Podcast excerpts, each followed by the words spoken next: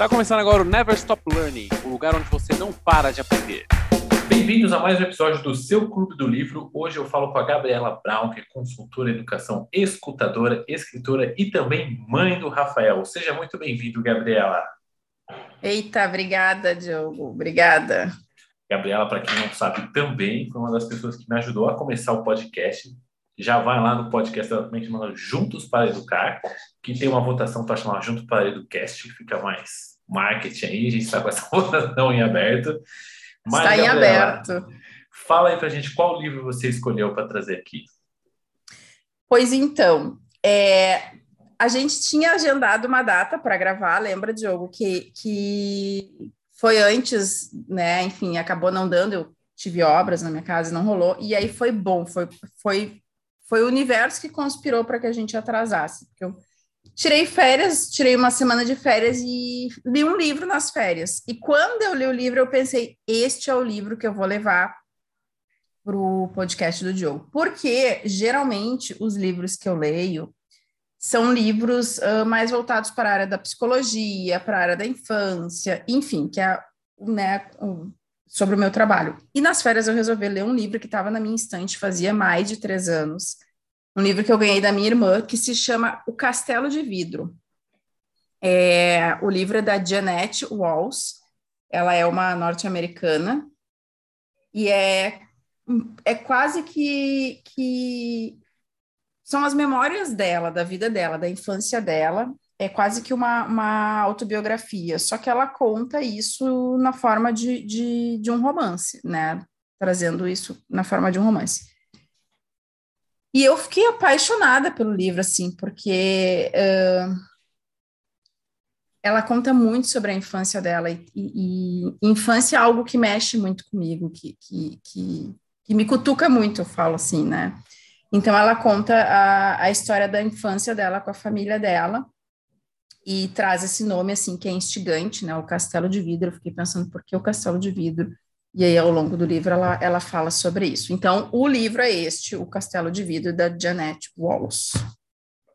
Eu gostei porque, assim, a maioria das pessoas que vieram aqui trouxeram livros que já viram, já leram um bom tempo. Eu comecei a estar fresquinho, reforço tá que eu falei nos primeiros episódios, que é o seguinte. O livro que a gente escolhe hoje é muito com o momento que a gente está hoje.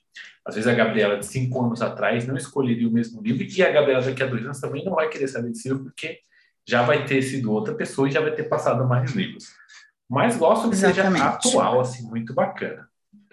E... Não, eu ainda comentei, né? Eu, eu fiz um comentário com a minha irmã e até coloquei lá no, no, na minha página no Instagram. Eu digo, nossa, esse livro tá. Minha irmã me deu ele faz três ou quatro anos, nem me lembro mais. Ela leu e me deu o livro e disse: Ó, vai, acho que você vai gostar. E eu fui deixando, sabe? E aí eu fiz a minha pilinha de livros para sair de férias. E eu peguei só livro da área de, da, de psicologia, de comunicação não violenta, pensei, ah, vou ler esses aqui que estão meio atrasados e tal. E aí voltei, olha só, Diogo, botei tudo no carro e tal. E meu marido disse assim: pegou o chimarrão, que né, sou do sul, tomo chimarrão. E eu disse, pá, esqueci o chimarrão em cima da mesa. Voltei para pegar o chimarrão. Quando eu voltei para pegar o chimarrão, eu dei uma última olhada na estante. E aí, não sei porque esse livro estava ali bem de frente, meio de. Ah, vou levar esse livro aqui. Puxei o livro. E comecei a ler já no carro, na viagem para onde a gente estava indo, e foi o único livro que eu, ele é um livro grossinho. Foi o único livro que eu li nas férias, não peguei nenhum outro no fim das contas. É. Me dediquei a ele. Esse pessoal aí americano que fica escrevendo esses livros só para humilhar a gente que escreve um livro um pouco menor, entendeu? E aí fica desse jeito. Porque assim, gente, eu super apoio. Assim, você tem uma coisa para pôr para fora, coloque, independente do número de páginas que vai dar no produto final. Mas não é fácil você ver os seus não. os outros, só aqueles lá que formam aquelas pilhas enormes. Mas eu vou te falar uma coisa. Eu fiz faculdade de História, não, não me desviando muito do caminho. E aí... Não, pode falar que é para desviar mesmo. Na faculdade de História, a gente lê muito, né? Se tem uma coisa que a gente lê, é ler muito. E muito livro, sobretudo muito livro nessa parte de, de História. E eu falava para os meus colegas assim, cara, eu não me importo que o livro tenha 800 páginas, mil páginas, mas por favor, não bota uma letra minúscula, que isso me gera muita angústia. Então, livro para mim não importa a grossura, mas ele não pode ter letra pequena. E eu gosto de livros que dá aquelas quebradas de um capítulo para o outro, sabe? Que dá aquela respirada, assim, que você não tá uma página grudada, um capítulo grudado no outro, já emenda tudo. Porque, não sei, vai me dando uma angústia, por mais que o livro seja bom. Agora, por exemplo, eu, eu comprei um livro no ano passado que se chama Longe da Árvore, que é de um pai que cria um filho com, com uma doença uh, genética, enfim, e o livro tem mil e poucas páginas, mas pensa numa letra pequena. Eu acho que eu consegui ler 100 páginas e o livro está ali, eu olho para ele, a história é incrível, mas eu não consigo voltar. Eu, eu, eu canso. A, a letra pequena cansa. Então, para ó, Diogo, dica para quando for escrever livro, por favor, não use letra pequena. É, esse é o pessoal que da, da editora que nunca passa para a gente como é que vai ser o tamanho da letra. Mostra tudo e tal, né? Quantas páginas. Mas para quem não sabe, a Gabriela agora virou adepta ao Kindle, ganhou um, aí ela pode escolher agora o tamanho da letra para ficar Kindle. lá. Que é muito Ganhei legal. um Kindle, já comprei o meu primeiro livro lá para ler no Kindle. E não li ainda porque eu comprei um livro que é pré-lançamento e é dia 8 de março que lança. Então eu vou, tô esperando porque eu o livro que eu comprei é o livro, a pessoa que escreveu foi a pessoa que me deu o Kindle. Eu disse para ela, então, o primeiro livro que eu vou ler lá vai ser o teu. Antes da gente voltar a falar do Castelo de Vidro, vamos entender um pouco o que é o, o, trabalho da Gabriela. Como é que foi esse processo? Por que, que você ganhou o seu Kindle, assim? Conta o pessoal, qual foi a mágica que você fez? Participou de um concurso, né? Fez uma rifinha do bairro? O que, aconteceu? Não, foi, foi estranho, a história do Kindle foi estranho. Eu gosto muito de livros, eu brinco que eu sou uma apaixonada por livros e livros de papel. Sempre falei isso, né? Eu tenho muita dificuldade de ler. É, eu sou daquelas que recebo as apostilas da, da faculdade, das pós-graduação, e eu tenho que imprimir, porque eu gosto de riscar, de marcar, de, né? Então, sempre, todos os meus livros é sempre no papel. Às vezes, inclusive, o livro tá, é, nem tem mais no papel, ele tá em falta e eu fico resistente. Aí alguém me manda um PDF do livro, eu digo, porra, não quero ler PDF de livro. Tá, uma vez eu cheguei a imprimir um livro, tinha 300 e poucas páginas, eu imprimi todo o livro para poder ler.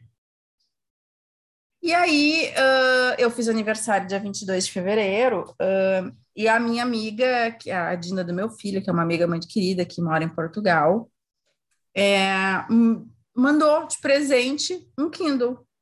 E aí ela disse assim: Ah, eu sei da tua paixão pelos livros de papel, mas também sei que tu é uma pessoa aberta a novos desafios. Então, estou te entregando um. E aí me mandou o Kindle. Aí, quando eu olhei aquilo, eu digo: caraca, e, e, quando eu fui testar, é que a gente também tem, a gente e eu, né, Diogo, tem essa coisa assim do da paixão e do preconceito, né? Então, eu não, nunca tinha pegado um Kindle.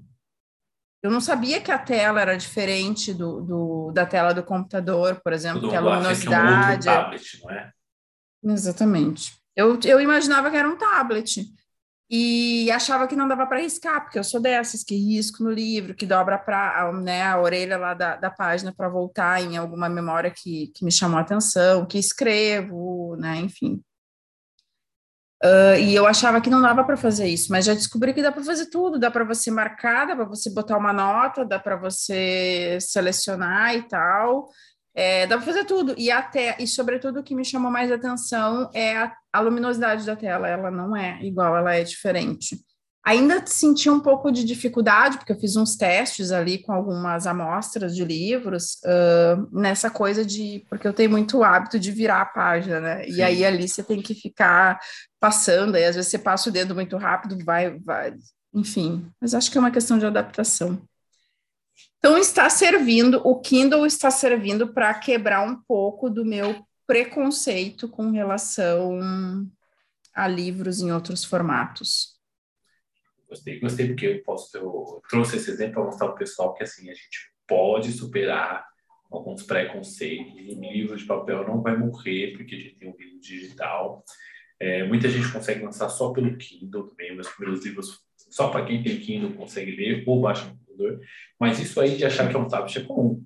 Minha esposa ela só lia livro de papel porque ela achava que o Kindle dela ia ser igual ao iPad. E aí o ou no aniversário do Eu achava isso. É, eu dei um Kindle para ela. O Kindle lindo, décima geração. O meu é quinta geração, tá? Então o meu não tem luz, o meu é mais. Não luz, sei qual é o meu. O meu tá lá. O dela é sensacional. Tem luz, tem notas que você pode colocar e enviar direto para o seu e-mail, todas as notas de uma vez só.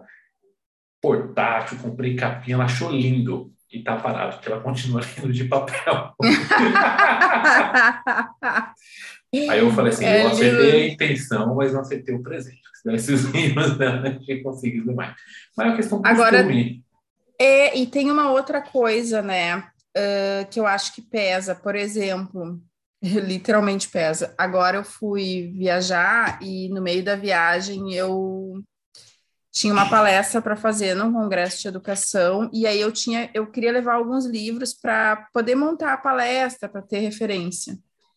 E eu levei, eu acho que cinco, seis livros, pô, pesa, literalmente faz peso na mala, ocupa espaço, né? Eu, esses dias eu estava conversando com meu marido, ele disse assim: você tem que parar de comprar livro, porque a gente não tem mais espaço aqui em casa para guardar. Então tem essa coisa da, da, do espaço, da logística mesmo, né? De, de onde guardar. Eu gosto de ter os livros visualmente, de olhar assim, sabe? Às vezes eu estou conversando, estou atendendo uma pessoa online, e é onde eu atendo geralmente é bem atrás, é, bem atrás de mim fica a minha biblioteca. E eu quero falar alguma coisa com a pessoa, ah, tem um livro que eu acho que você vai gostar, e aí eu me viro assim e fico correndo os olhos. Então me agrada essa sensação, me traz um pouco de paz mas realmente, o meu marido tem razão, assim, a gente não tem mais espaço em casa para guardar livro. É, quando, e comprar quando uma casa maior, é uma casa não, maior sei se é uma opção. Aí, são várias, normalmente. É, aluga um, um storage, né, que é um, um espacinho, um armário. Assim, uma garagenzinha. Isso. Essa economia compartilhada veio para resolver esse problema assim, do excesso de livros nas casas também. é verdade. É, eu comecei a, a ler o Kindle muito na condução eu pegava o ônibus, trem, tinha passar o tempo e lia. E o bom é porque é duas coisas.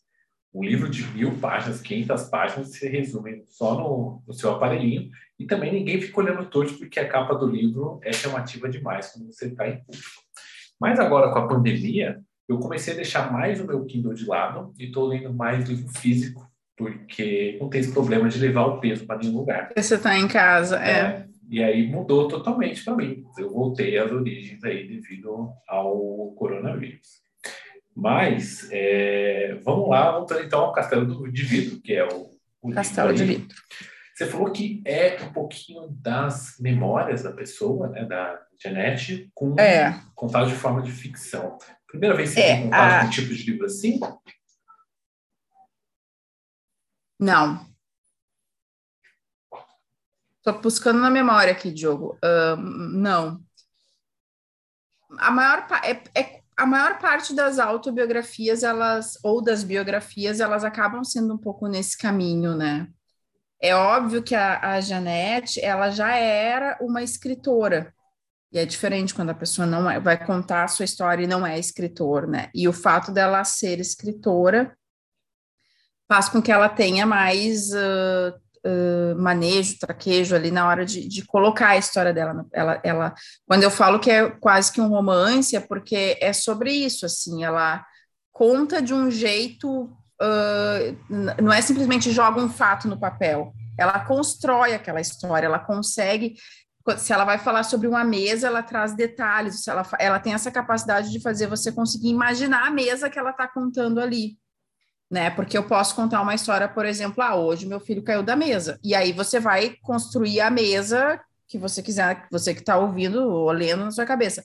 E a Janete, ela diz, ah, então na nossa casa tinha uma mesa de madeira, que era uh, de madeira escura, que tinha um pé caído, um, um, dos pés era, era quebrado, né? E quando a gente sentava, balançava. Ela dá de, esses detalhes que eu acho que é uma característica do escritor, né, de quem já tem esse, esse, essa familiaridade com a escrita. E ela traz isso, assim, as histórias dela. Mas eu, quando você me perguntou isso, eu fiquei pensando, teve uma outra autobiografia que eu li que me lembrou muito esse livro dela, que é a biografia do, de um jogador de tênis, o André. Eita, que me fugiu o nome agora vai vir. Ele foi jogador de tênis, uh, ganhou vários mundiais de tênis, acho que ele ganhou quatro mundiais de tênis. É André.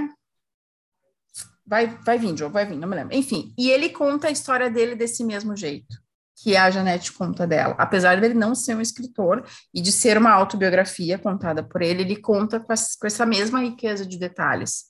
Então, ele começa contando uma história, ele deitado no chão do quarto, com um piso frio, com não sei o que, ele vai trazendo esses detalhes que eu acho que vão enriquecendo e vão estimulando essa nossa capacidade de, de se colocar dentro do livro, né, de se sentir dentro da história da pessoa. Entendi. Bom, é aquela questão que a gente fala aqui, escrita, que é as técnicas que a gente tem. E Steve King é uma das pessoas que fala, que defende muito o mostre, não conte. Ou seja, não é simplesmente você contar o que está acontecendo, você mostra. E teve uma outra que eu fiz também, que ela falava assim: é, a melhor coisa para você demonstrar o que está acontecendo é você descrever o que você vê com os olhos não falar o que tem lá, né? Porque falar o que tem lá é quando você vai vender uma casa, você vai falar tudo que tem na casa, mas mostrar o detalhe e tal. E quando você escreve, tem uma coisa mágica que é assim. Vamos supor que eu fale para você assim: ah, eu entrei num lugar que tinha uma porta amarela. Eu garanto para você que cada pessoa que imaginar uma porta amarela vai ser um tom de cor de amarelo diferente. Então, é muito bacana ver isso daí. Se não me engano, é André Agassi. É bem isso. É. Hã? Ah, isso mesmo. Ah, André Isso, isso mesmo. Ah, tava puxando aqui na memória. André Agassi, isso mesmo. É, quando é autobiografia, é um pouco mais complicado quando a pessoa não tem essa, essas técnicas de escrita. Claro que ela pode contratar um, um ghostwriter para fazer tudo, mas é sempre bacana, porque eu, pelo menos a maioria das pessoas que eu conheci, não gosta de ler biografias porque acha que vai ser chato, vai ser sem graça, ah, eu parado. Gosto.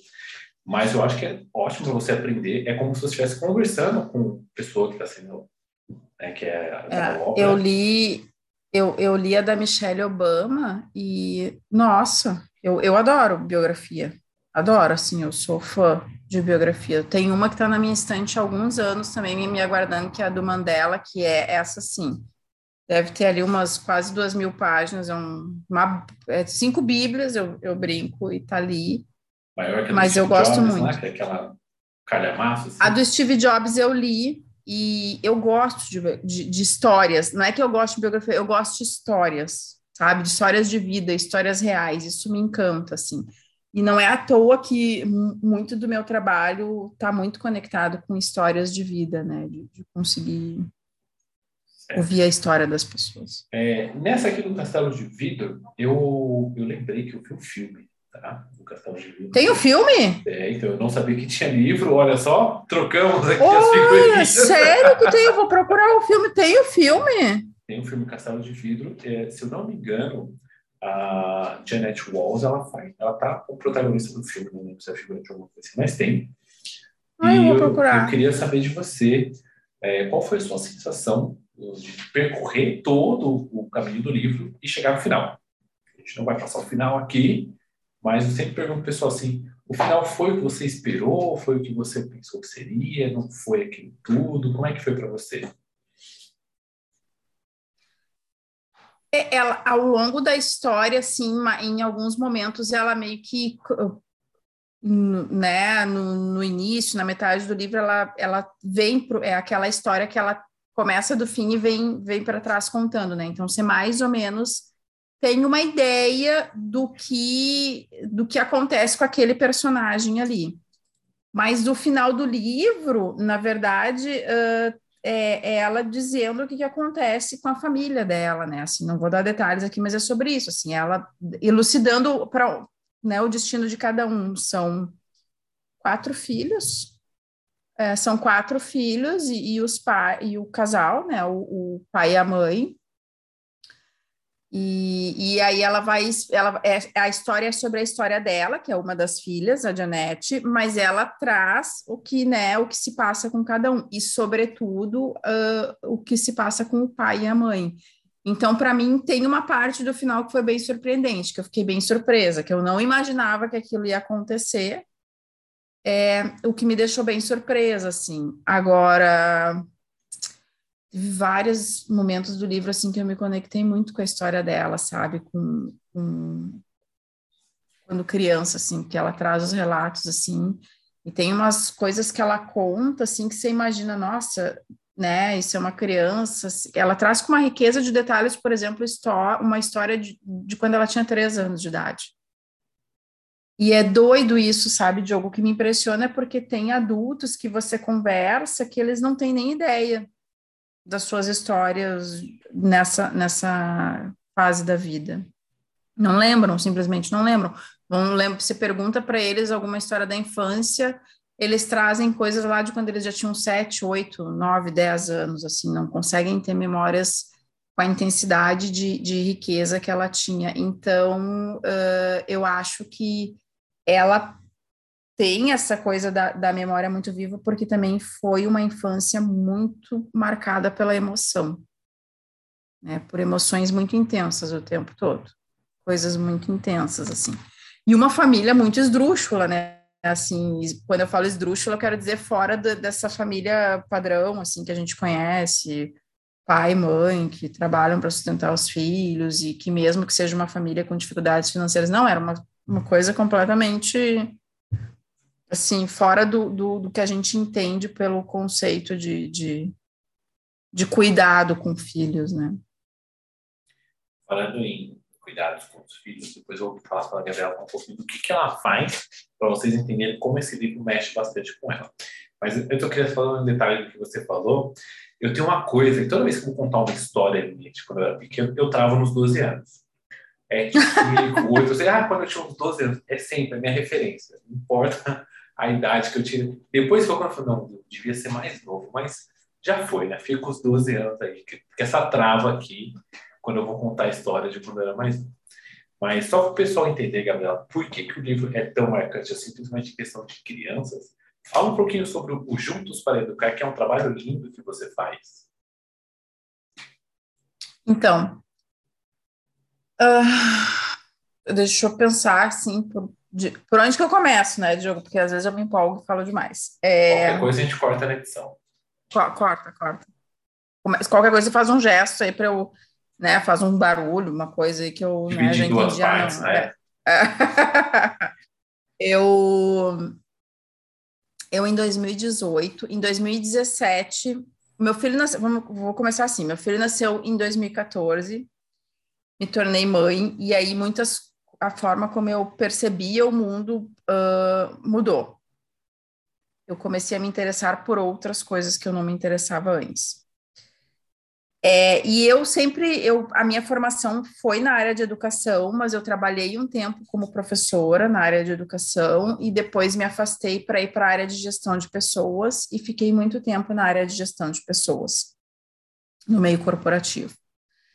E aí, em 2018, em 2017, eu comecei a fazer alguns cursos na área de, de desenvolvimento humano, e em 2018 eu resolvi sair da empresa que eu trabalhava, eu era bancária, resolvi sair da empresa que eu trabalhava para trabalhar com empreendedorismo materno. E na época eu trabalhava só com mães, atendendo mães, ajudando elas uh, a decifrar, abre e fecha aspas nessa palavra decifrar, o comportamento das crianças. E aí eu fui fazer pós em psicologia infantil, eu comecei a estudar muito sobre esse desenvolvimento do cérebro da criança, porque esse foi um desafio para mim. Compreender por que, que as crianças agem do jeito que agem era um desafio cotidiano que eu tinha dentro da minha casa com o meu filho pequeno.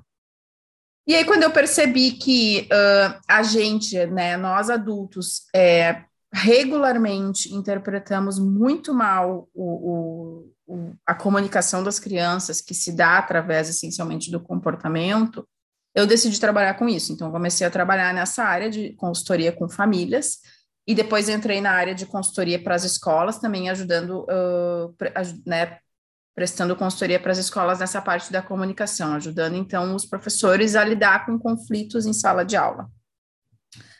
E assim foi, em 2020, uh, então no início eu trabalhava basicamente com maternidade, em 2020 veio a pandemia, e aí várias coisas aconteceram, e eu me dei conta de que todo o meu trabalho era muito focado no lado materno.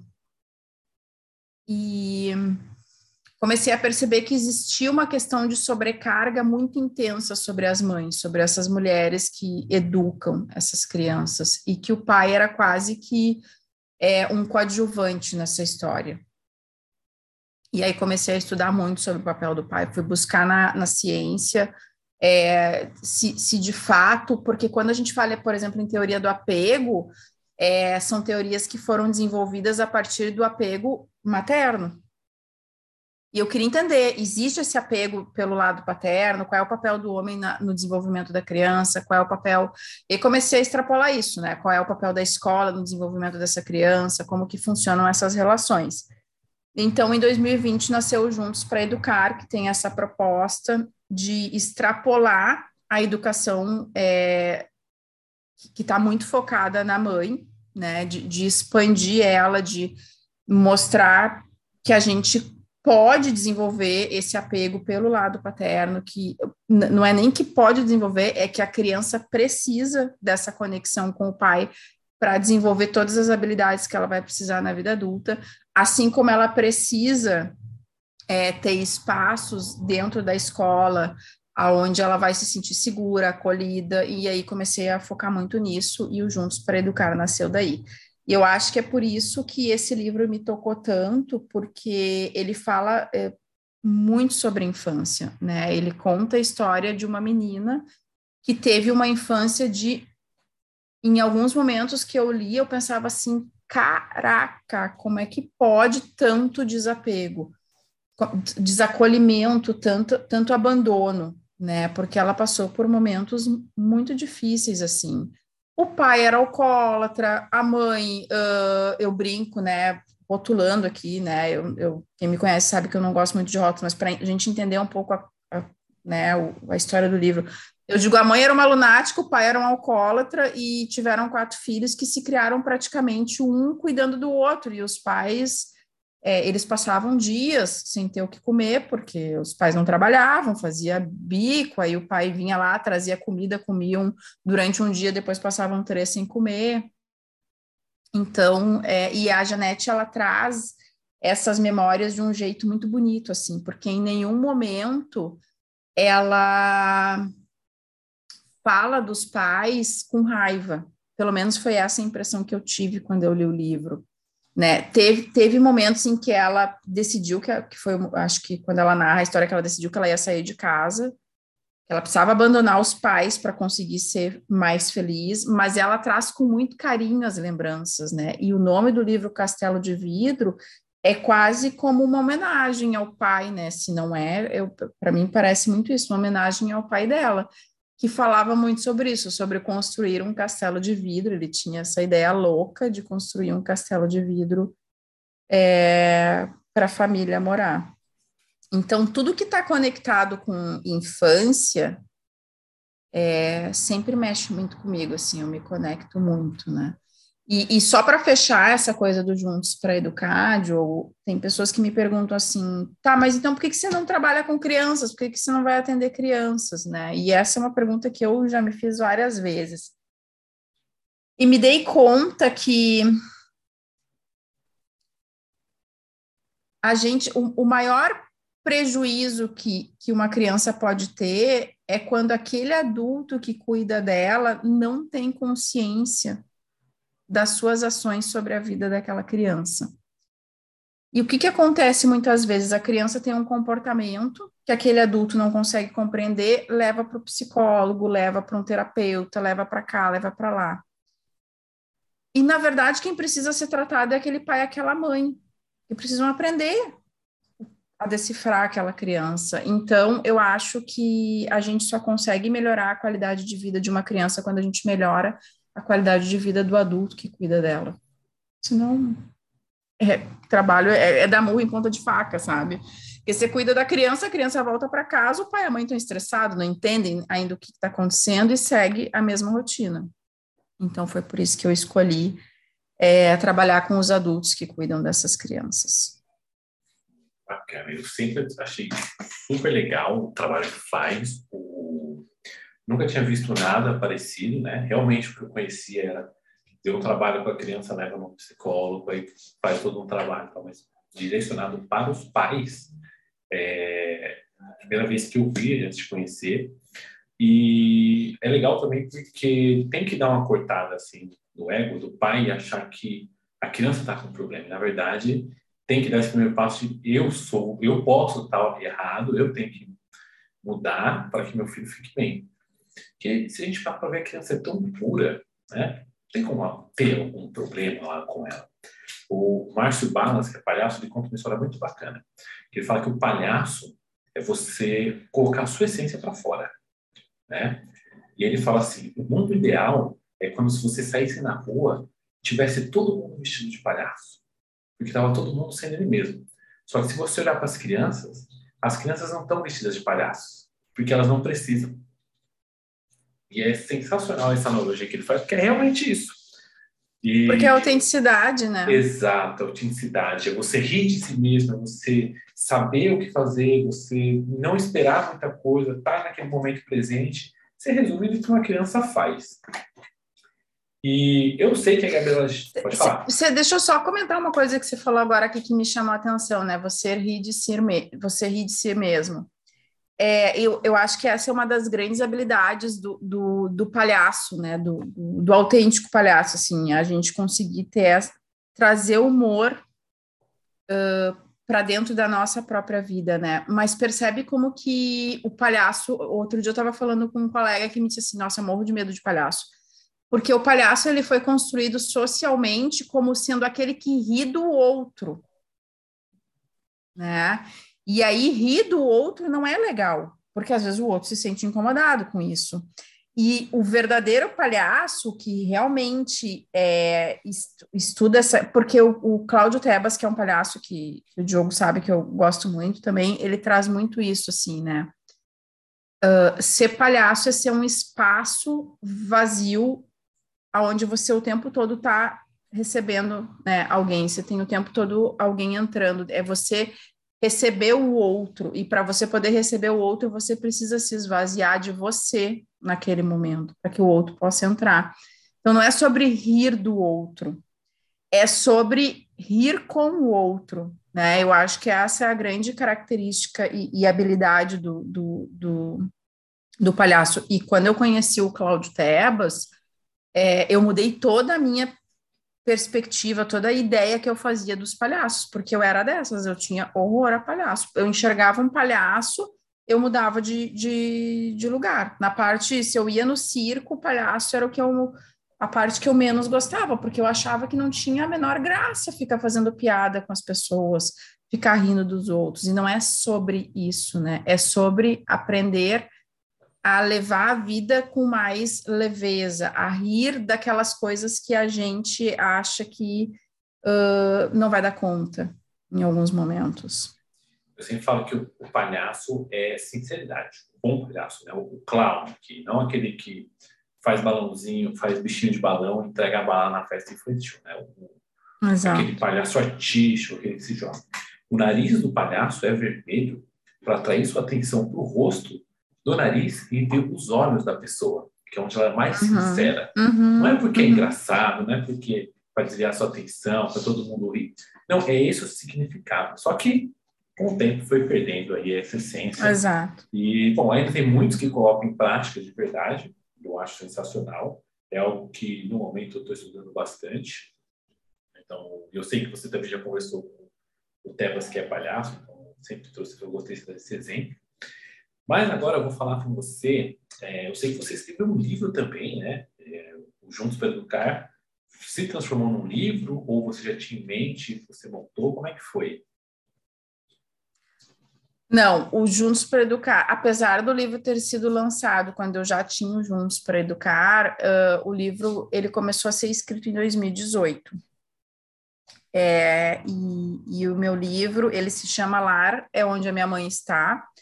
E quando eu escrevi, eu lancei ele quando Juntos Educar, quando Juntos para Educar, ele estava, né, eu estava começando a trabalhar com ele. E uma das perguntas que as pessoas mais me faziam é dizer, cara, mas você fala sobre o papel do pai e você lança um livro onde você diz que o lar é onde está a mãe, né? Explica um pouco mais sobre isso.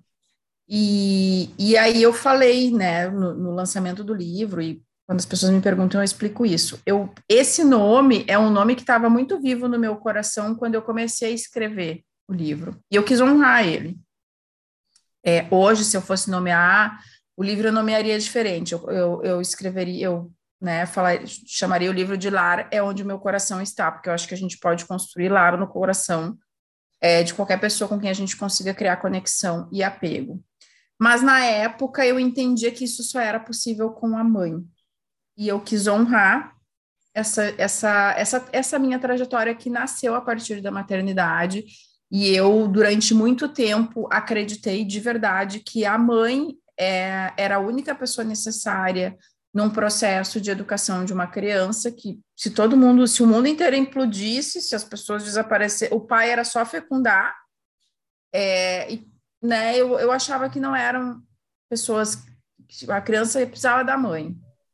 E é doido isso, porque eu precisei passar por esse caminho para entender que a mãe, ela é importante por demais, mas ela não é a única né? E ela não precisa ser, e, e é importante que ela tenha essa consciência de que o pai faz falta, de que a avó faz falta, de que o vô faz falta, de que né, a gente conseguir ter muito vivos esses outros personagens na vida da, da criança. Então, o livro, ele é um apanhado de memórias minhas, situações minhas, a partir dos estudos que eu fiz sobre o desenvolvimento infantil. Então, eu trago a partir das minhas histórias, das minhas vivências, uh, um pouco dos meus estudos nessa área de desenvolvimento infantil sobre o comportamento da criança. E ele é muito focado na, na, na primeira infância, né? Nos primeiros anos de vida da criança. E é isso. Temos planos para o próximo, mas ainda estão incubando, Diogo. É muito boa essa palavra, incubar. Mas só para quem ficou curioso, né? o que é primeira infância, segunda infância, até que número vai a infância, quem é que escolheu para dividir por, por idade? É, a gente, na psicologia, na área da pedagogia, a gente define a primeira infância do zero aos seis anos de vida, né? É o primeiro setênio da criança ali, do, do seis, né? Aos sete, aos sete anos você já começa é, a segunda infância que vai ali até os 10, se eu não 9 até os 9, e dos 9 aos 12, a terceira infância, depois a gente já entra na adolescência e, e fase pré-adulta. Então, a primeira infância é muito essa, essa, essa fase inicial da criança, né? É, é a fase que é considerada mais importante no desenvolvimento, porque na primeira infância é a fase onde a criança vai fazer o maior número de conexões cerebrais, né? Falando de, de, de, de cérebro, de sinapse, é onde ela mais está. E é por isso que é uma fase tão importante. Então, todo o repertório que eu estou jogando para dentro do cérebro da criança nessa fase é o que ela vai usar ao longo da vida dela. Não é que depois a gente não vai aprender mais, depois a gente não vai mais ter outros repertórios, mas a velocidade do aprendizado depois da primeira infância ela é muito menor do que na primeira infância. Então, quando eu digo assim, ó, ah, vai ter a vida toda para aprender, agora deixa, não sei o quê, é, deixa na frente do computador, deixa jogar, deixa ver videogame, a gente precisa ter essa consciência, é isso que eu falo para as mães e pais, é, a gente precisa saber o que acontece no cérebro, não é se tornar um, um, um, neuro, né, um neurocientista, mas é saber o que acontece no cérebro das crianças minimamente nessas fases de desenvolvimento para saber o que, que eu ofereço para eles. Porque se eu pegar uma criança de dois, três, quatro anos e oferecer para ela um tablet, um celular, uma televisão durante cinco, seis horas por dia, eu preciso ter consciência que eu estou matando boa parte, talvez, da capacidade dela de aprender com mais qualidade, porque o aprendizado agora é mais rápido e ela não vai ter esse aprendizado na frente de uma tela. A experiência, ela precisa da experiência para o aprendizado fluir. Então, ela, porque como é que uma criança aprende a andar? Experiência não, não aprende a andar olhando para uma tela de televisão. Ela aprende a andar caindo, levantando, engatinhando, caindo, levantando. Nenhuma criança aprende a andar sentado numa cadeirinha. A gente não é tipo Matrix, né? Que eu costumo dizer. Vai lá injeta um chip no cérebro e sai lutando jiu-jitsu, saio. Não, a gente precisa praticar. Como é que eu aprendo a andar de bicicleta? Preciso lá e praticar. Então, entender isso, que a primeira infância é, é a fase mais importante do desenvolvimento, faz uma puta diferença quando a gente tem essa consciência no que a gente vai ensinar para as crianças. Né? É, e, e, da experiência é, é, realmente isso. Eu sempre gosto de falar para o pessoal assim: você gosta de futebol, você quer ser jogador de futebol, você tem duas opções. Você pode assistir 50 horas de vídeo no YouTube para aprender tudo sobre como jogar bem, ou você pode começar a chutar bola. Depois você vê como Exatamente. os dois é mais rápido, mais prático e dá mais Exatamente. resultado no final. E, em geral, você, eu acho que um complementa o outro, sim. Hoje, quando você tem consciência, mas quando você é mais novo, é com a mão na massa. E é o é mão na massa. O antigo filósofo falava, né? Na prática, a teoria é outra. Não adianta você só estudar e não ver como.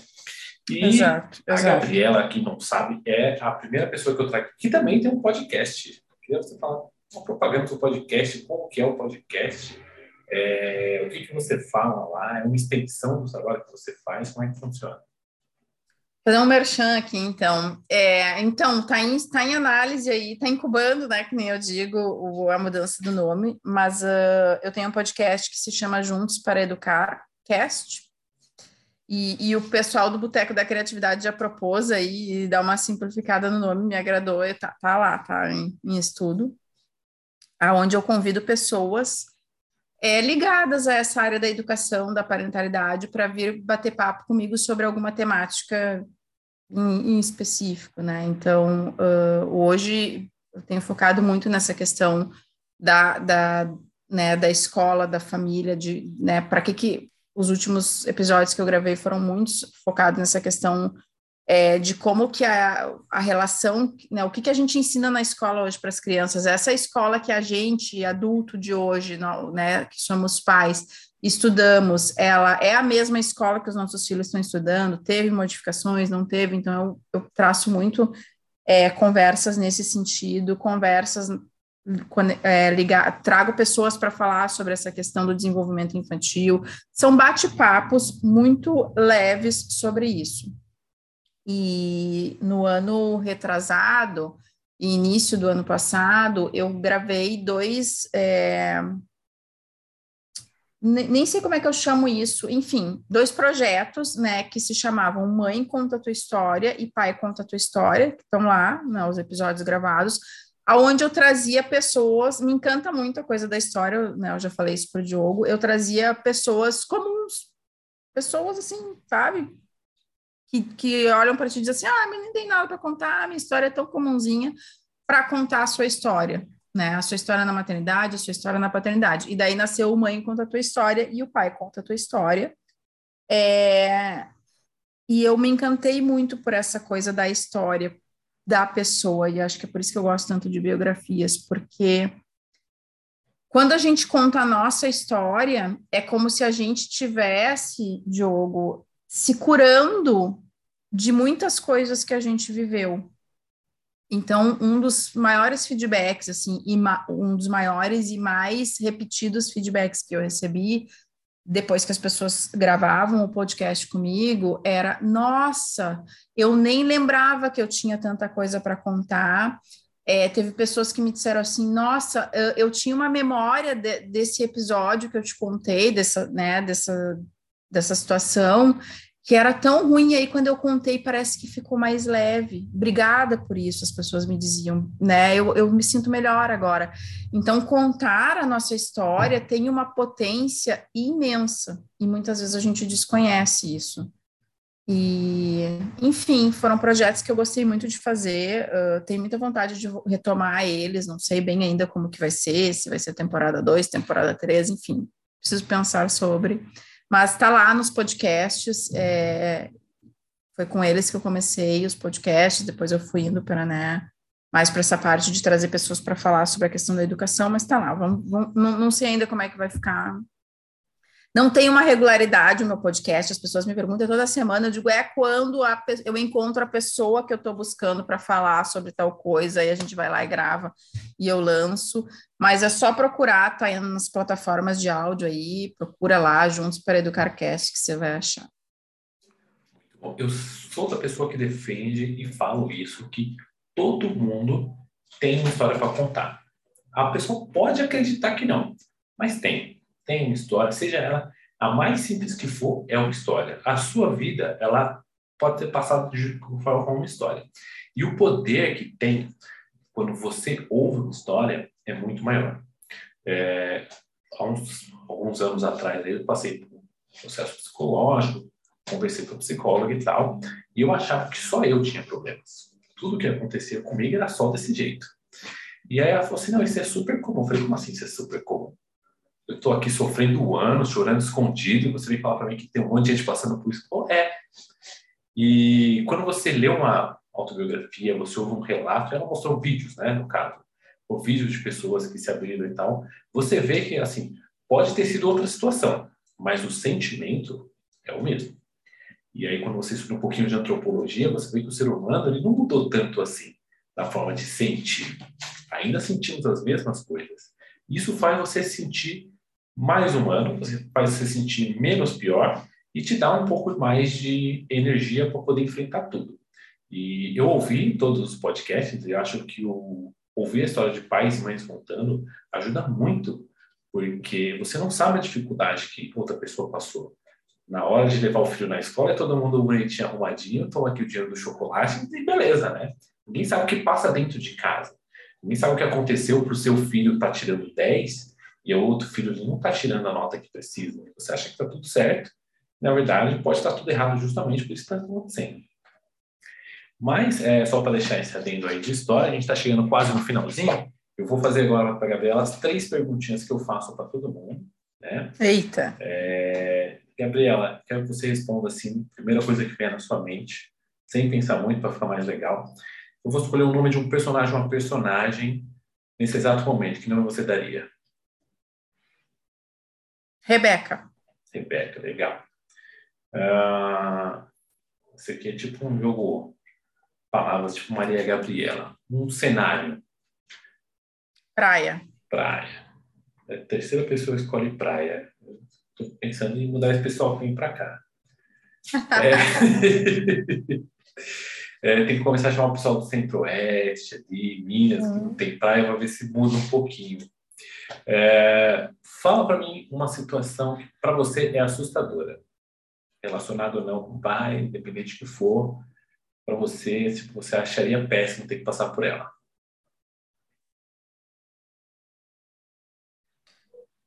Você me disse para falar a primeira coisa que viesse à minha mente, né? O, hoje, né? Hoje, desde que eu me tornei mãe, a primeira coisa que me, quando a pessoa me fala assim algo assustador, a primeira coisa que me vem à mente é sempre algo relacionado à criança. Então eu fico pensando muito em uh, acidente que que seja fatal com criança, algo nesse sentido, a perda de um filho. Isso para mim é algo que, que nossa, eu, eu ontem assisti um filme que era de suspense e tinha uma cena no filme que nem era a central, que mostrava uma mãe perdendo a filha, mas depois eu chorei, o filme tinha duas horas, eu chorei o resto do, do, da uma hora e meia do filme, me focada naquela cena. Então, é, perder uma criança, eu acho que para mim é assustador. Ok, eu gosto dessa última pergunta, que pega todo mundo desprevenido. O podcast foi só alegria, só conversa, aí chega essa última pergunta final, quebra toda a expectativa quebra. das pessoas. Quebra. Bom, é, no dia que o podcast for ao ar, tem uma surpresinha com essas três coisas que você passou. Por enquanto, hoje a gente vai ficando por aqui. Eu vou pedir só para você deixar como que o pessoal te acha nas redes sociais, como o pessoal conhece o trabalho, com o pessoal como pode votar para mudar o nome do seu podcast também. Diogo. É, juntos para educar, tudo junto, sem é para, não é para, é juntos para educar. Você pode, tem o site, você me acha no Instagram com esse nome, no YouTube com esse nome, tem o site www.juntosparaeducar.com é, pelo site você me, me, encontra em todas as redes sociais, Instagram, Facebook, YouTube, enfim, Spotify. É, Para sugerir aí a mudança do nome, me manda um direct, me manda um WhatsApp, meu WhatsApp está lá no meu site, só chamar. É, para sugerir um mudança de nome, vai no Instagram do Educar, Educar, curte todas as fotos, comente né, em todos os vídeos, e aí você tem direito a mudar o nome do podcast. Mudar o nome do podcast.